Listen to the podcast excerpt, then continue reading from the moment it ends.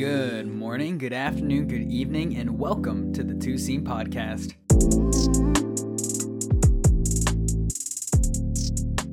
Welcome, first time listeners, to the Two Seam Podcast, the podcast where two journalists sit down and talk baseball. I am your host, Tyler Foy, and with me is Camilo Fonseca. And we are back. It's been a little bit, and I always say that. Um, but it is true. We've been very, very busy getting back into our college life, and uh, baseball's been busy too. All right, the season has not stopped, and it has been getting very exciting.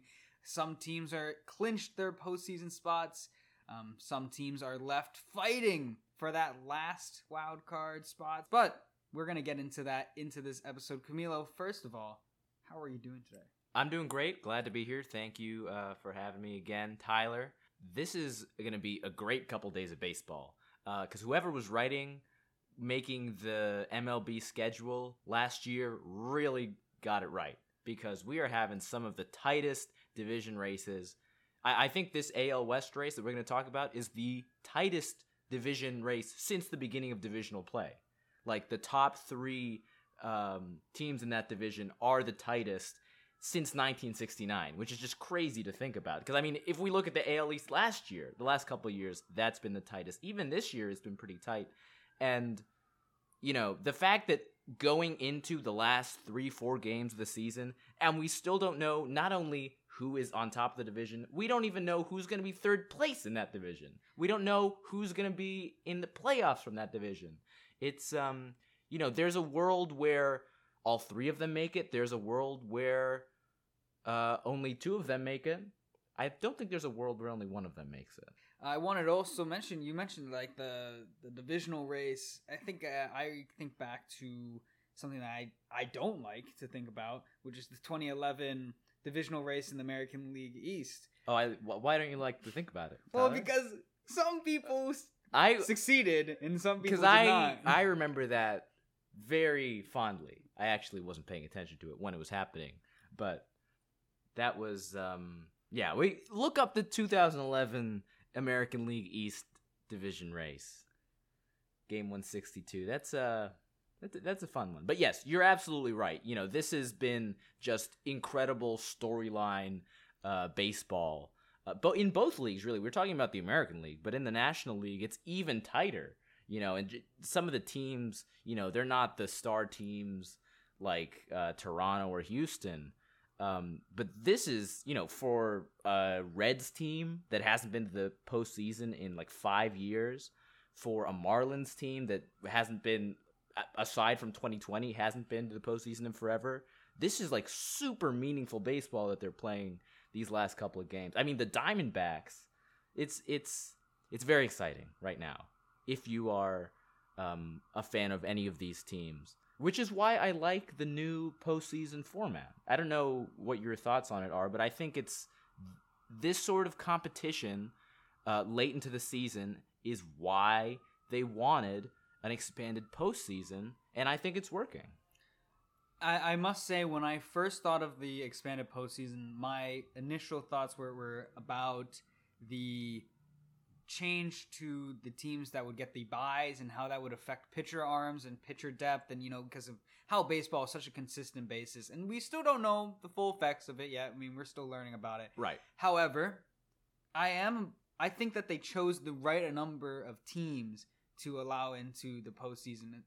Comparing it to like the 2020 season where like half the league made it in. Right. I wasn't a fan of that. I think that's too many teams to be given a shot. Maybe some other people have different opinions. But that's just where I stand on the playoff picture. And the expansion of the playoffs also allows the idea and um, what will probably happen in the near future is um, expansion teams to be coming into play to kind of level out some more of those, you know, the odds of it all. Um, whether we get two, three, four, maybe we get 30 more teams. How about it? A 60 team league. I pay for that. And they're a 60 team league, and they're still not going to put one in Montreal. is the way that it's going to be.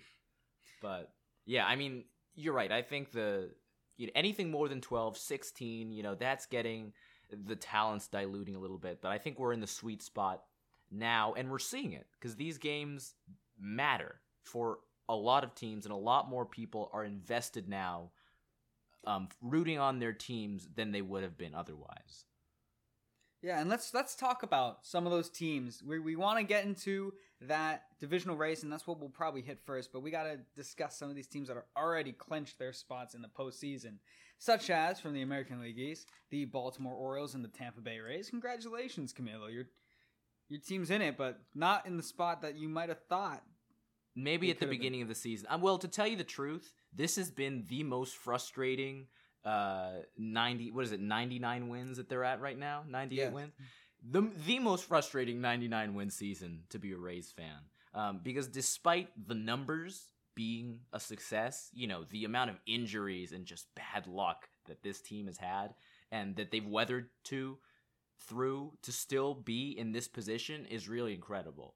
Um so I mean I'm proud of them. I'm also pessimistic as always but um, yeah, I mean, it's going to be a really fun team to watch in the postseason. And you mentioned Baltimore. Obviously, you know, we've we've discussed my personal feelings on Baltimore, but this is such an exciting team to be watching. Um, you know, a, a bunch of likable guys. Um, you know, the, the city is really, really rooting them on. I don't think any, even uh, Baltimore fans, I know they were saying that their team was underrated going into the season. Uh, certainly underrated by myself, but I don't think anybody expected this. You know, cracking 100 wins, um, the best team in, in the American League. That's incredible. So at the moment of recording this episode, the Orioles have 99 wins and the Tampa Bay Rays have 97. That could easily go up by the time this episode. that could change. We should note that, yeah, the American League East is still not clinched. The Rays could, I, I believe, if the if the Orioles have to lose their remaining three games, and the Rays would have to win their remaining three games, um, which is a tough feat. Um, it it, it's also difficult because the O's hold the tiebreaker over the Rays. Uh, the, the, I mean, that's a whole other thing that we're not talking about. Is so many of these teams have tiebreakers coming into play, which is going to make things really complicated and really interesting. But effectively, even though the O's lead is, I think, two and a half games right now, it's effectively a three-game lead. So very hard to make up. It's possible, but you know, for right now, as a Rays fan, I'm satisfied with the first wild card spot right now.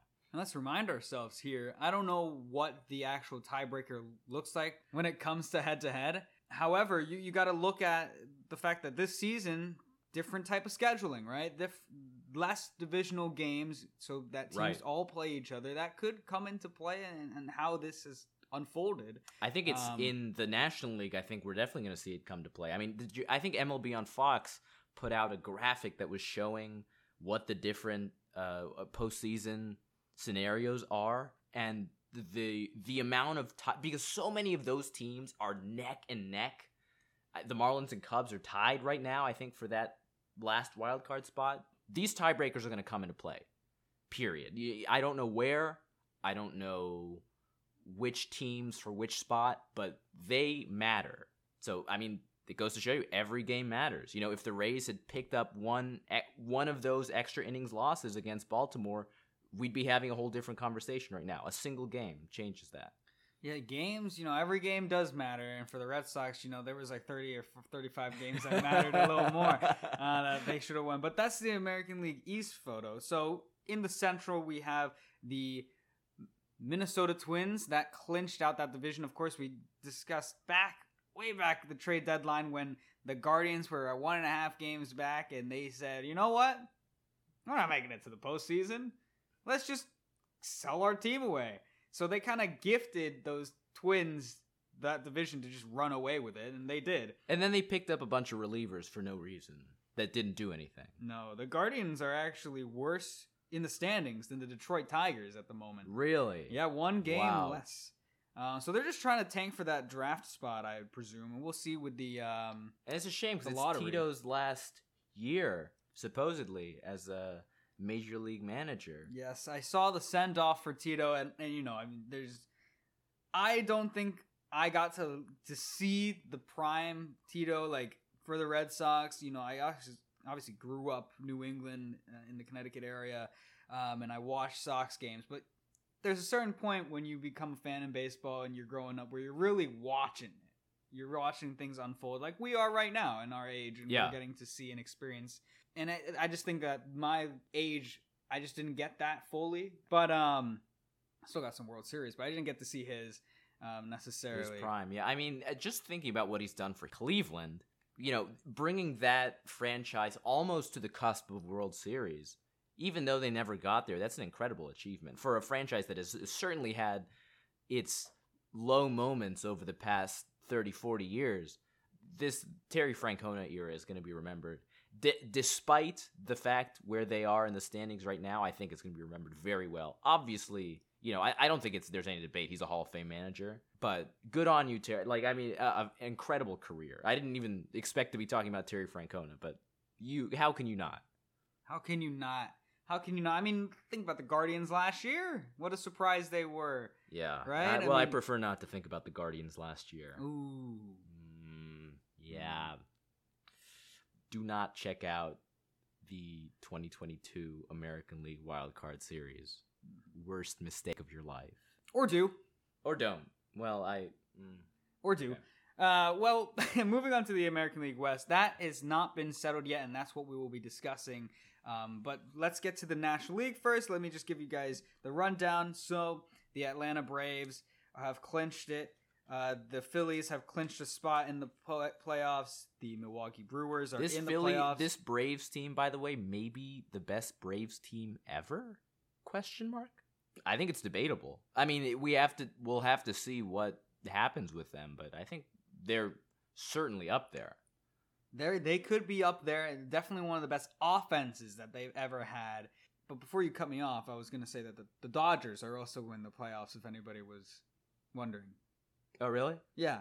I thought the Dodgers were. uh They had like no pitcher. Well, they do have a pitcher that had to leave the team due to Ooh. domestic violence charges or uh, accusations. So They have Um, two, actually. Because one of them is in Japan right now. Oh yeah, I guess. Not a great track record for the Los Angeles Dodgers. But despite that, they are having a fantastic season. After many people, myself included, wanted to write them off in the middle of the season, they came back. They absolutely shut the door on the San Francisco Giants season. There's going to be a lot of soul searching in San Francisco, but I think that's a whole other conversation. Yes, the Dodgers are fantastic, running away with the division as usual. So the American League West, though, the other West, the other Western Division, we got a little bit of a, a situation that we, that's been unfolding, and you mentioned the the schedulers. You know, those MLB script writers before they went on strike, they they Right. put together some really good package for us.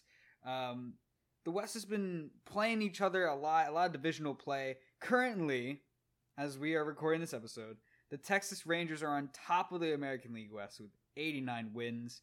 Um, the Houston Astros are two and a half games out with 87, and the Mariners are four games out, and they will play four games against Texas to end their season at 85 wins. So yeah this i mean this series this these couple of series are going to be very important not just for these or not just for the division title but because it has such a direct knock-on effect on the AL wild card because uh, you really have two spots in the American League or, or three spots I guess including the AL West title that are up for grabs you know? So right now in the hunt we've got those three teams in the West plus Toronto those are all four very good baseball teams, and one of them is not going to be in the postseason, which is crazy. Um, so the series that these three teams in the West have, you said you mentioned Texas has four games at Seattle. Houston is playing three games against Arizona in Arizona, and uh, we mentioned Toronto. Toronto has three games uh, at home against Tampa um, the way that not even just these series, any particular game goes has a massive effect on the fortunes of every single other team. Yeah, the, just think about the teams you just mentioned: the Astros, Diamondbacks, Toronto, Tampa, Texas, I Seattle. mean, the Diamondbacks are also trying to get into the postseason. That's what I was about to mention. Um, and everything's to play for for all these teams, Tampa is going to be playing their hearts out against Toronto because they're going to try their best to steal that division lead, right? Because they want the buy anyways. Uh, I don't know whether or not they'll unfold, and we'll have to see. You know, maybe they'll rest some players because Tampa Bay very injury prone. You don't want to put somebody out there if there's nothing on the line anymore. Here's the thing. I think that even though mathematically the division's in play, I don't think Tampa is looking at these games as must win games. I think they would have loved to take that division title, but now with all the injury luck they have, if they have one or two more injuries, it's, you know, how long can the revolving door keep going in Tampa? Like they have been very, very fortunate. I, I don't even want to say fortunate. They've been very good with developing their players so far, but there's only so m- many AAA players that you can have on a roster and hope to contend in the postseason. Um, so I wouldn't be surprised if Tampa looks at these three games in Toronto and says, we might be playing Toronto anyways. So why, you know, why not sit some of our most important guys? These aren't, I don't think, must win games for Tampa. For Toronto, they are absolutely must win games.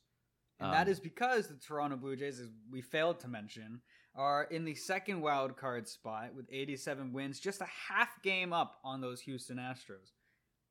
Yeah. So, I mean, it the way that I'm looking at it, I think Toronto has the best shot assuming that Tampa has nothing to play for. Because think about it: if the O's win a single game, Tampa has nothing to play for. And really. at the time of recording this episode, the Orioles are beating the Red Sox one nothing. Okay, yeah, and if the Rays lose a single game against Toronto, they don't have anything to play for for the next two games, uh, because they're going to be resting up for that wild card series, which they know they're going to host at home.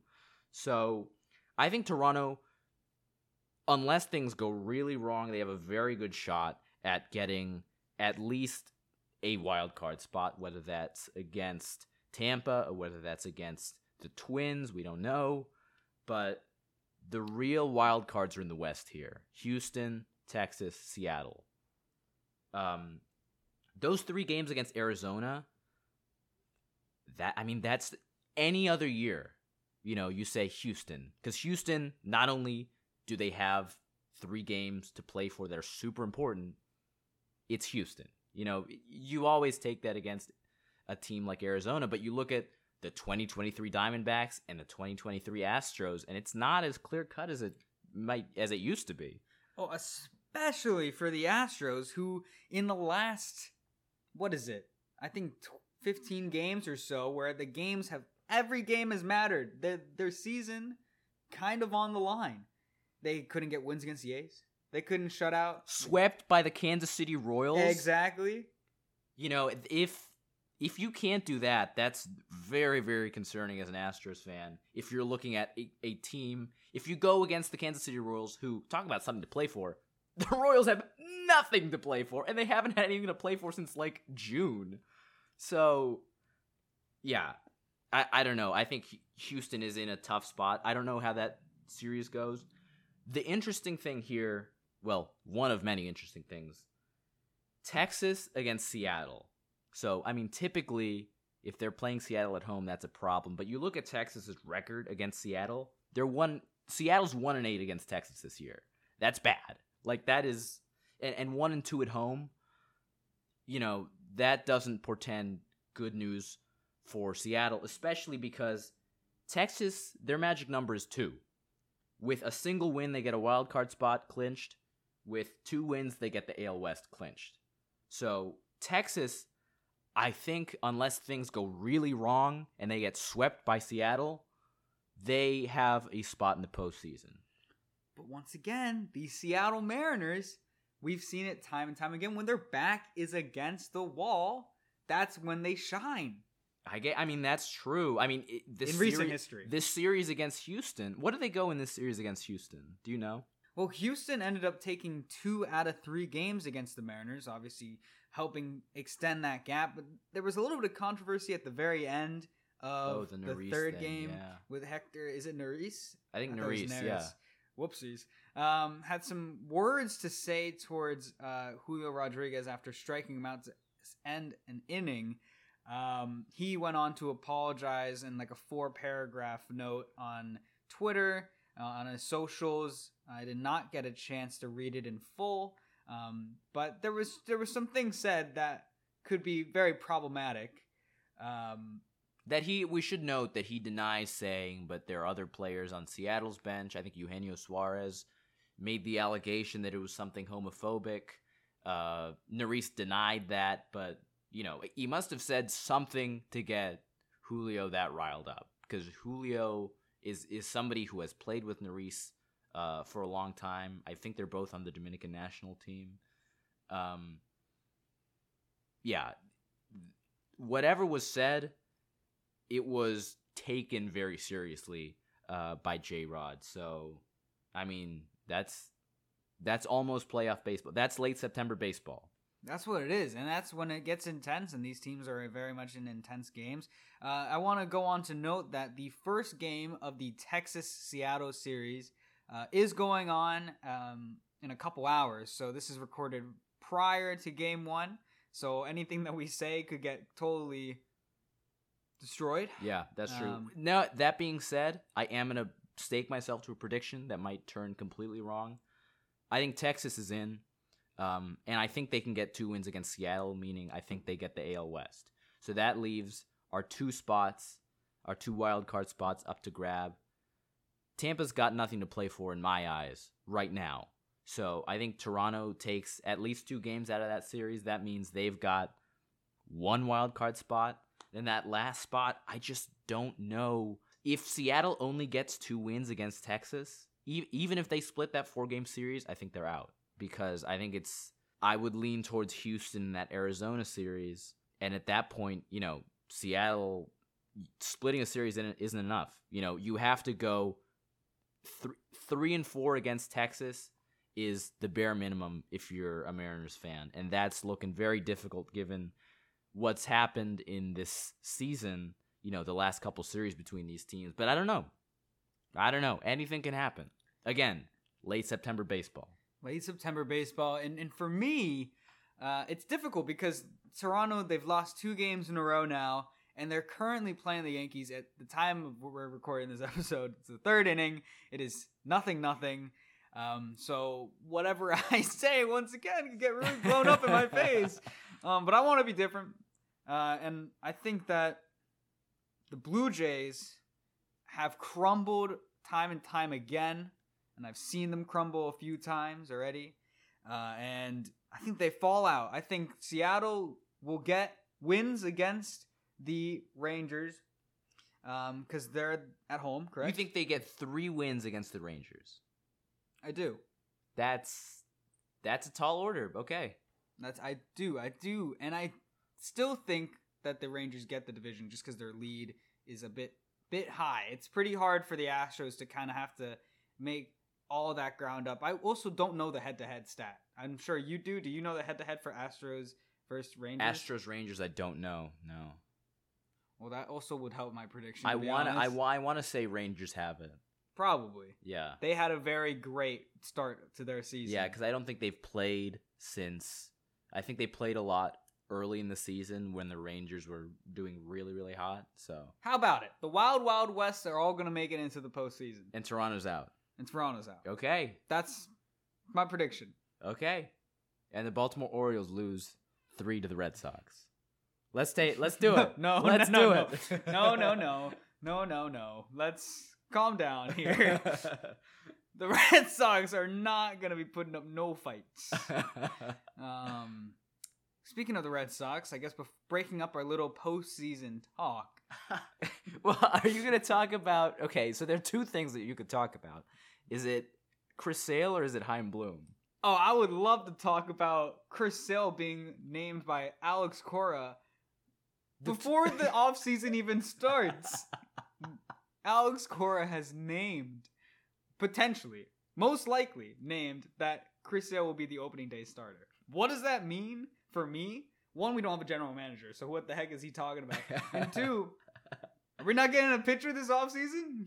Yeah, if you're running, if in 2024, the year of our Lord 2024, you were still running with Chris Sale as your ace, I I don't know, man. I would hope I hope a general manager comes in and and uh, sets him straight, but we'll see. To which I responded through direct message to you, Camilo, when I saw this news that Chris Sale has just been announced that he's going onto the 60 day IL and will be missing the entirety of the 2024 season. Because uh, that's what Chris Frail does. That's what he is.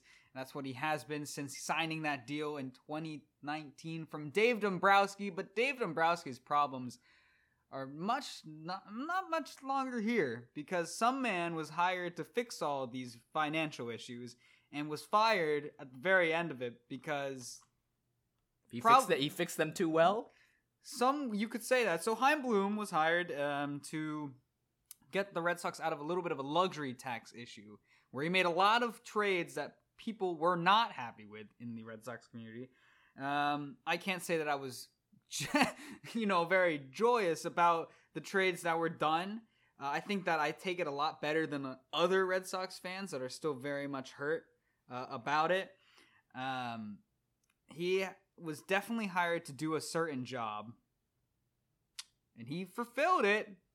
Red Sox have um, are down to, I believe, the 11th highest payroll uh, and that's really just because Sale. If you take Sale out of that equation because he doesn't pitch, which you know, once again Dombrowski, that's a different problem.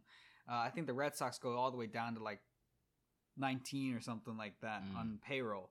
Uh, but Chris Sale, he's just one of the highest paid players to do nothing and but sit in his couch with a dang shoulder thing. I don't know. but wow, this man was once a future Hall of Famer. Um, but anyway, so Chaim Bloom was fired, and we did not get to cover it on this podcast. And it's old news now, so I feel like we don't need to necessarily discuss it all too much. The Red Sox are going to finish last again. There was a wonderful piece by the Globe way back when. It was an analytics piece. Um, I guess some, some they did some charts and stuff like that that we know a little bit about mm, uh, nowadays. Um, that showed off that the Red Sox had finished last in like eight of the last like 12 years. I don't know the full statistic. That's bad on me. Um, but they finished last again. It's basically like the Red Sox either finish first or last. I don't know why they can't make up their mind. It's feast or famine. Chaim Bloom's out the door. The Red Sox don't have a GM, and Alex Cora's out saying things like, "We're gonna start Chris Sale." It's not a great look for 2024 Sox. So I don't think I've discussed this with you a lot because truly, my I don't my opinions on it are not that strong. But I do think, and I don't rate Chaim Bloom particularly highly as a general manager. However, I think that he was brought in to do a job and with clear parameters around that job, and he did it. He brought the luxury tax down. He built up a farm system that is not, you know, one of the best in the league, but it, it's certainly better than where it was five years ago. And the only thing missing is admittedly on field success, which is the biggest, you know, the biggest component of a general manager's job. But within the parameters that he was given, I, I don't think the failures that have been laid at Chaim Bloom's feet are entirely his fault. Yes, he has not been fantastic at trade deadlines. I mean, you know my thoughts about this trade deadline. Um, his uh, player development, at least past the AAA level is not stellar. I don't know how much of that you can lay at him specifically. But beyond that, I think he did his job as he was told and restricted in doing so. And you know the the trade deadline, we've had a whole conversation about. You definitely put it in perspective when you realize, you know, this guy's job was on the line, clearly. Clearly, I don't know yeah. what pressure he was under and if that changed any decisions that he made. But it seemed like he stood his ground, which I think was fair, and, and you know I, I appreciate his courage. Uh, but maybe him getting fired was sort of inevitable because I think the Red Sox mindset that they're in right now is that they're looking for a GM that will be a buyer. That's the position, and they most likely, you know, once again, this is all speculation, had conversations with Chaim Bloom about the future of the team where they wanted to go. And maybe they just didn't feel that Chaim Bloom was a person that could evaluate talent for pricing. I don't know. It's a weird, weird dynamic that I think the Red Sox now are going to get somebody that's going to go out and they're going to spend and they're going to get a guy that's also good in sales. And what do I mean by good in sales? Actually marketing, like selling the prospects to be able to buy, get good deals for other veteran players. Yeah. The so somebody that's going to be able to maybe do a little do a little presentation, do a little better than Chaim Bloom did. You know, get that guy that's like the 20th prospect in the organization or 30th prospect in the organization and go grab something that you wouldn't expect for that price. Yeah, I think you're absolutely right. The the Java GM in the modern era is not only to find, to identify and develop and nurture undervalued talent, it's to use it in the best way possible to maximize that value. And sometimes that's not holding on to all your prospects. That's trading them for other prospects, trading them for veteran players, trading them for people who will make a difference on the field. And that was the component that people identified as lacking with Chaim Bloom's tenure at the Red Sox. I, I can't believe. I mean, the one trade. There's many trades that stick out to other people. For, for me, the most wild and worst trade that I probably saw from him was the Hunter Renfroe Jackie Bradley Jr. debacle, where they traded Hunter Renfroe for Jackie Bradley, who Jackie Bradley was getting overpaid, dramatically overpaid for Jackie Bradley, and you lose out on so much. And then they didn't even play Jackie Bradley Jr. in center field, where he would shine the most in his defensive like usage, but that's not on Chaim Bloom. That's on Alex Cora, right? You know, right. to not play him in center field, which that's a whole other thing about Cora being the right manager for the team. I do feel that Alex Cora is the right manager for the team. It's just he did not have a great end to his season. No, and I don't think I don't know how his working relationship was with Chaim Bloom, but I don't think they come from the same background of, or not even background mindset in the way that they approach putting a team on the field. The the Bloom mindset works with a guy like Kevin Cash. Not to and I am not minimizing Kevin Cash's accomplishments as a manager at all, but he is someone who is in lockstep with his front office and works very closely with his front office. You know, some people take issue with that. I think that's the reason the Rays are so successful because they do have that coordination. But I, Alex Cora wasn't the guy for that, at least not with Chaim Bloom.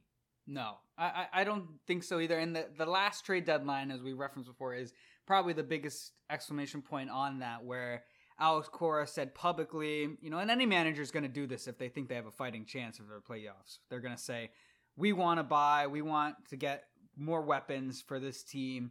And Chaim Bloom just didn't support the team in, in doing so um, to get weapons that they could utilize because uh, he didn't want to empty the farm. Um, somebody else will go and get that job now, and I don't know exactly who that person will be. There's many candidates out there, but somebody's gonna come in and do that job specifically, and it could be. At one point, they were looking like they were gonna get somebody from that Arizona Diamondbacks front office, which isn't exactly the the market that I would say they're trying to get. You know, we mentioned uh, a, a, GM that's going to be selling, you know, a little bit from their um, farm system. The Arizona Diamondbacks have been building, building, building, building uh, until they have bloomed into not like not confused with Chaim Bloom. Yeah. Um, uh, into a playoff contending team, and they are right in the mix of that National League wild card which we will now be discussing because it's oh so important. At the top of the wild card, the Phillies, they're in. All right. They got 89 wins, as I mentioned earlier in this episode.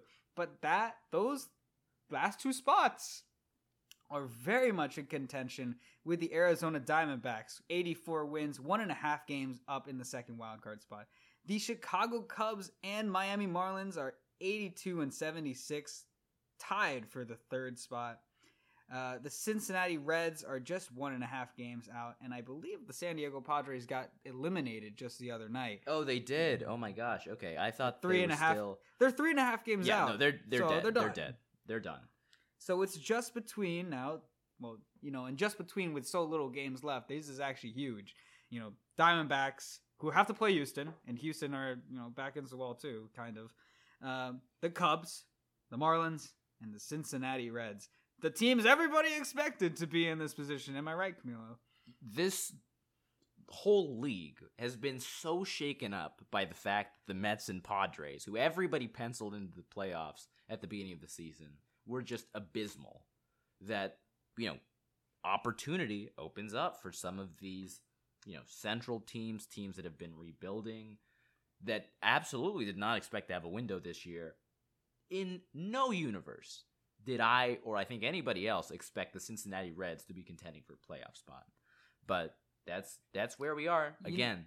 late September baseball. And I have been on record saying that I've liked the Cincinnati Reds project. I just have didn't think it was this year. I thought a couple more years it was going to take.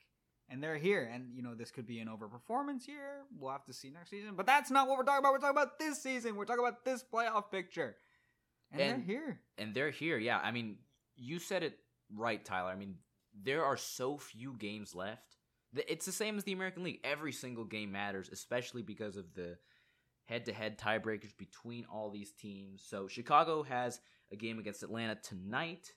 Um, they have three games against Milwaukee, Miami. One game against the Mets, three games against Pittsburgh, Arizona. We mentioned three games against Houston, and Cincinnati has three games against our basement dweller St. Louis Cardinals, um, Which is massive for them. which is massive. However, Cincinnati is one and a half games back, so they, even though they're playing the one of the worst teams in the National League, they have to win all three of those games. Is that possible? Yes, but if they don't win one of these, one of those three games, it's over.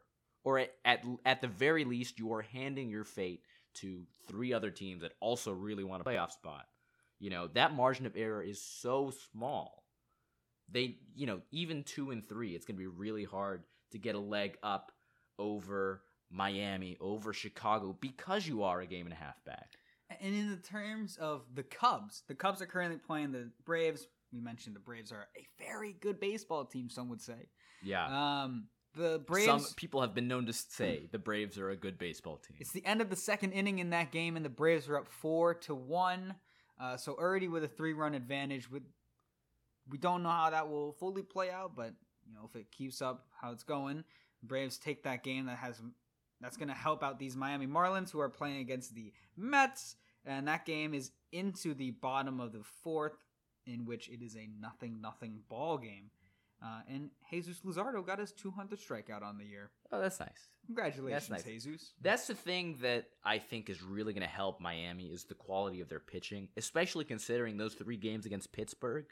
You know, that is truly the you know Cincinnati might have the lowest winning percentage in terms of a team that they're playing, but Miami with their pitching going up against the Mets who are cooked and Pittsburgh who, you know, less said about Pittsburgh the better at this point. I really, really think the Marlins have a shot at this, and any of the other three teams, it's really, really hard because again, you mentioned Chicago losing to Atlanta right now. They're playing Milwaukee, who, yeah, Milwaukee doesn't have anything to play for, but they're playing in Milwaukee. You know, that will be tough. Arizona playing Houston, that will be tough even at home. Well, you know, but they're a one and a half games up, you know, so they got a little bit of cushion for themselves here. Arizona? Yeah. Yeah, okay. So obviously that's going to help them. It goes Yes, without said. That but, will help them, yeah. But it, it kind of makes up for some of those scheduling conflicts. Um, and that's what we get from with all the teams playing each other.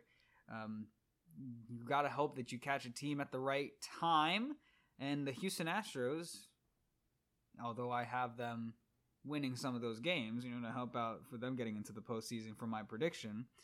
Um, you they could be catching them at the right time. The Astros have not been able to find success in crunch time right now, except against those Mariners, two out of three games Mhm. that they won. But regardless, like they I- could be catching with the right time. for either of those teams, one and two is an insane difference from going two and one, because I maybe more so for Houston than for Arizona. Because you're right, Arizona does have that uh, very small lead, but that can evaporate if uh, Chicago goes on a run, you know, in Milwaukee, or if everybody else loses and Cincinnati sweeps St. Louis.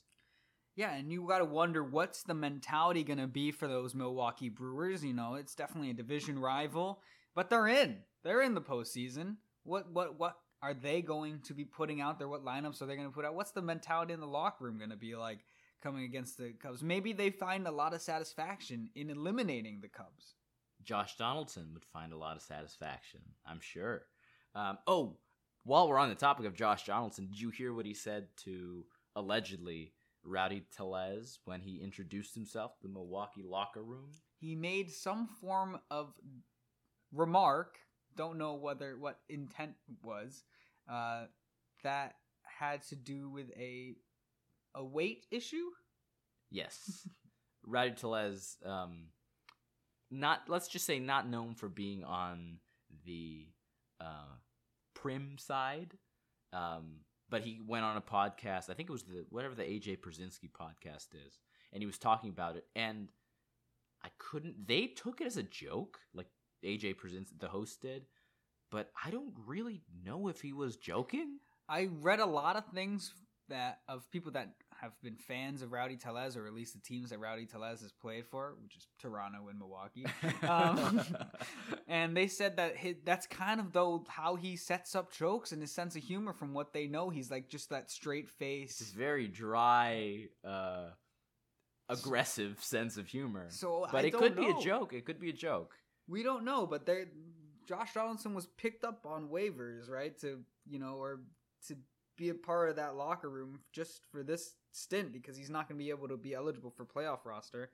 Um, I don't believe so, and he's already causing trouble. Yeah, well, Josh Johnson is batting 191 in Milwaukee, so he's not exactly helping them a ton in this uh, late September push. But again, you know, Milwaukee's in the dance. They're there, and they're you know they might end up playing the Cubs in the postseason. So this could be you know same as Rays Toronto is in the AL. This could this series could just be a preview of what we're going to see next week. Yeah, and and uh, just getting back to those Chicago Cubs just a little bit because a lot of teams that are in competition this year are shocking, and we both have been on record, and a lot of people also have been on record, where we were saying before the season, what the heck are the Chicago Cubs doing? We've been saying it for a couple seasons now. They just kept getting players without rebuilding, fully rebuilding, and it's somewhat working for them. Well, It helped that Bellinger had like a resurgence in That's career. That's true. They, they exactly the Bellinger thing has been incredible. Without him, I, I don't think they're in this position at all. The Cubs are in a very good position, but I think if they don't make the playoffs, you are asking some tough questions in Chicago because, like you mentioned, they haven't rebuilt. You know, their farm system is not looking. Uh, the people that they're calling up are not It's not going attractive. to take the reins. Right. So if you don't get in the dance this year and make it far, what do you have with that team? Well, you got Seiya Suzuki. They went and got Seiya Suzuki. you don't. Well, you, Justin Steele, can he keep this up? that's true. I don't know. Well, I'll tell you who you don't have. You don't have Cody Bellinger unless you want to pay him Cody Bellinger money, which it seems like he's going to earn after this year. The contract year makes people push, and it made him go to the Yeah. limits. Yeah, absolutely. You know, I I don't know if Cody Bellinger stays in Chicago. Maybe he does. Maybe he likes Chicago. Uh, maybe they meet his price. Maybe he takes a cut because he likes the city. I don't know. But there are a lot of elements working against Chicago in the short and long term that this team is going to have to grapple with sooner rather than later if they don't make the postseason. I think I'm I'm having uh, for, I'm forgetting here. Did they give Ian Happ a contract? Yes, three years, sixty-one million. That's quite frankly a lot for Ian Happ. I like Ian Happ, but that is a chunky contract. It's because they had so much room to play with because their payroll was already pretty low. But they're also paying Marcus Stroman a pretty hefty price, and he had a great start to a season, and then he fell off pretty hard. And I I don't know what his statistics have looked like since that initial fall off during the trade deadline. Yeah, and in 2024, you've got Kyle Hendricks.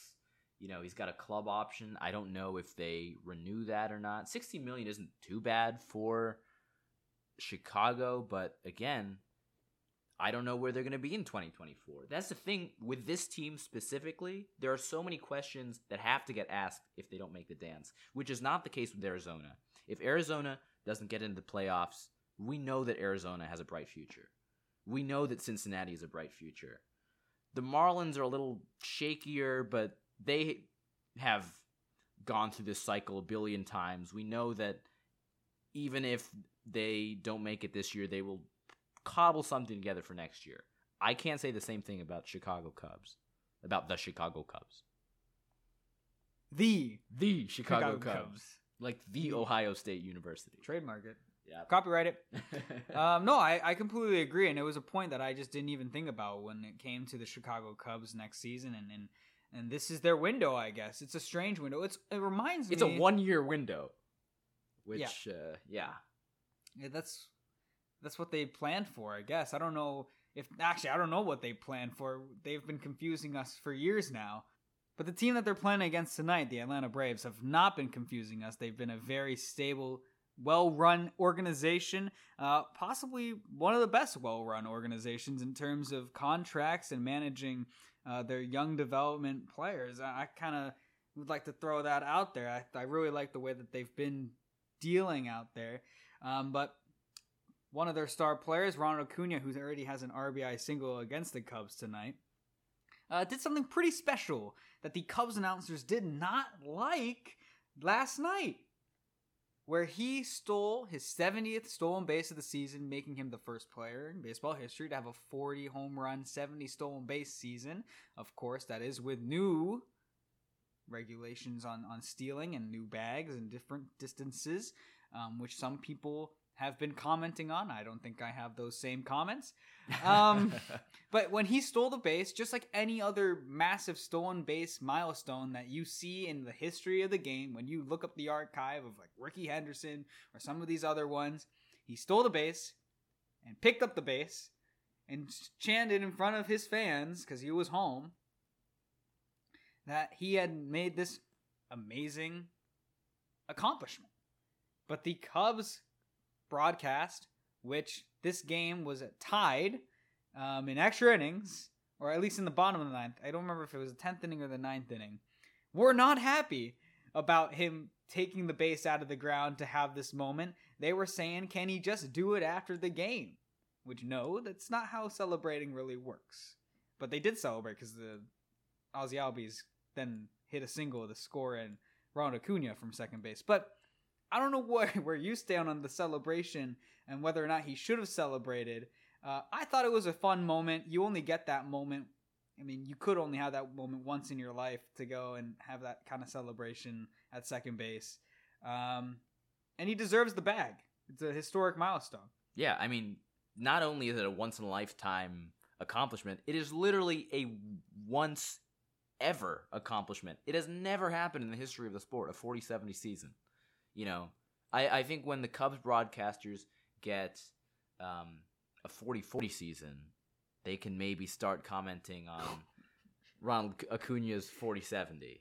But Wow. as far as I'm concerned, you know, he can celebrate the way, especially, you know, being at home with your own fans cheering you on. You have the right to do what you want. But you the- know, that's the- not bad sportsmanship. That's that's a natural part of the game. But their you know? issue was that it was a tied game. You know, one run the diff, one run not the difference. It was tied.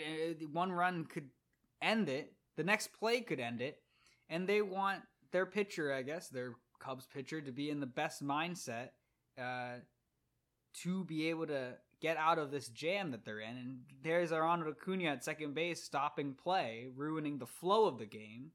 Um, Okay, well then maybe don't allow Ronald Acuna his 70th stolen bag. Like it's a great. that's point. that's what I would do if I was a Cubs pitcher. Obviously, that's easier said than done, but Cubs catcher, really, because you can only that's pick true. off. That is the Cubs catcher. Who is back there? Is that uh it was either Yan Gomes or Miguel Amaya, and I don't really care enough to fig- to find out who it was. But uh, yeah, it's on them. I I don't have any problems with this. Acuna's cool. He's gonna win the MVP. Surprise, Yeah. So Well, that's what some people are saying. That's what some people are not saying. We'll get into our awards predictions in another episode. But for now, this is where we're going to leave it. Uh, I thought this was a very productive episode, and once again, once anybody listens to it, uh, everything could change in our uh, in the MLB and how the playoff picture looks. So, hope you guys enjoyed laughing at us at our dumb takes. Um, but I've been Tyler Foy, and you can find me uh, on social media at Tyler underscore underscore Foy and Camilo Fonseca. You can find me at Fonseca underscore ESQ on X, formerly known as Twitter, and most other platforms. And if you were interested in this podcast and you guys enjoyed it, you can keep on tracking it, following it on whatever podcast website that you guys use, uh, or following at two at the Two Seam Pod on our other social medias. Um, however, that's been it for this episode, and we hope to see you guys next time, where we will have a better idea of what the playoffs look like, and playoffs will most likely be close to, or maybe just getting started. Bye.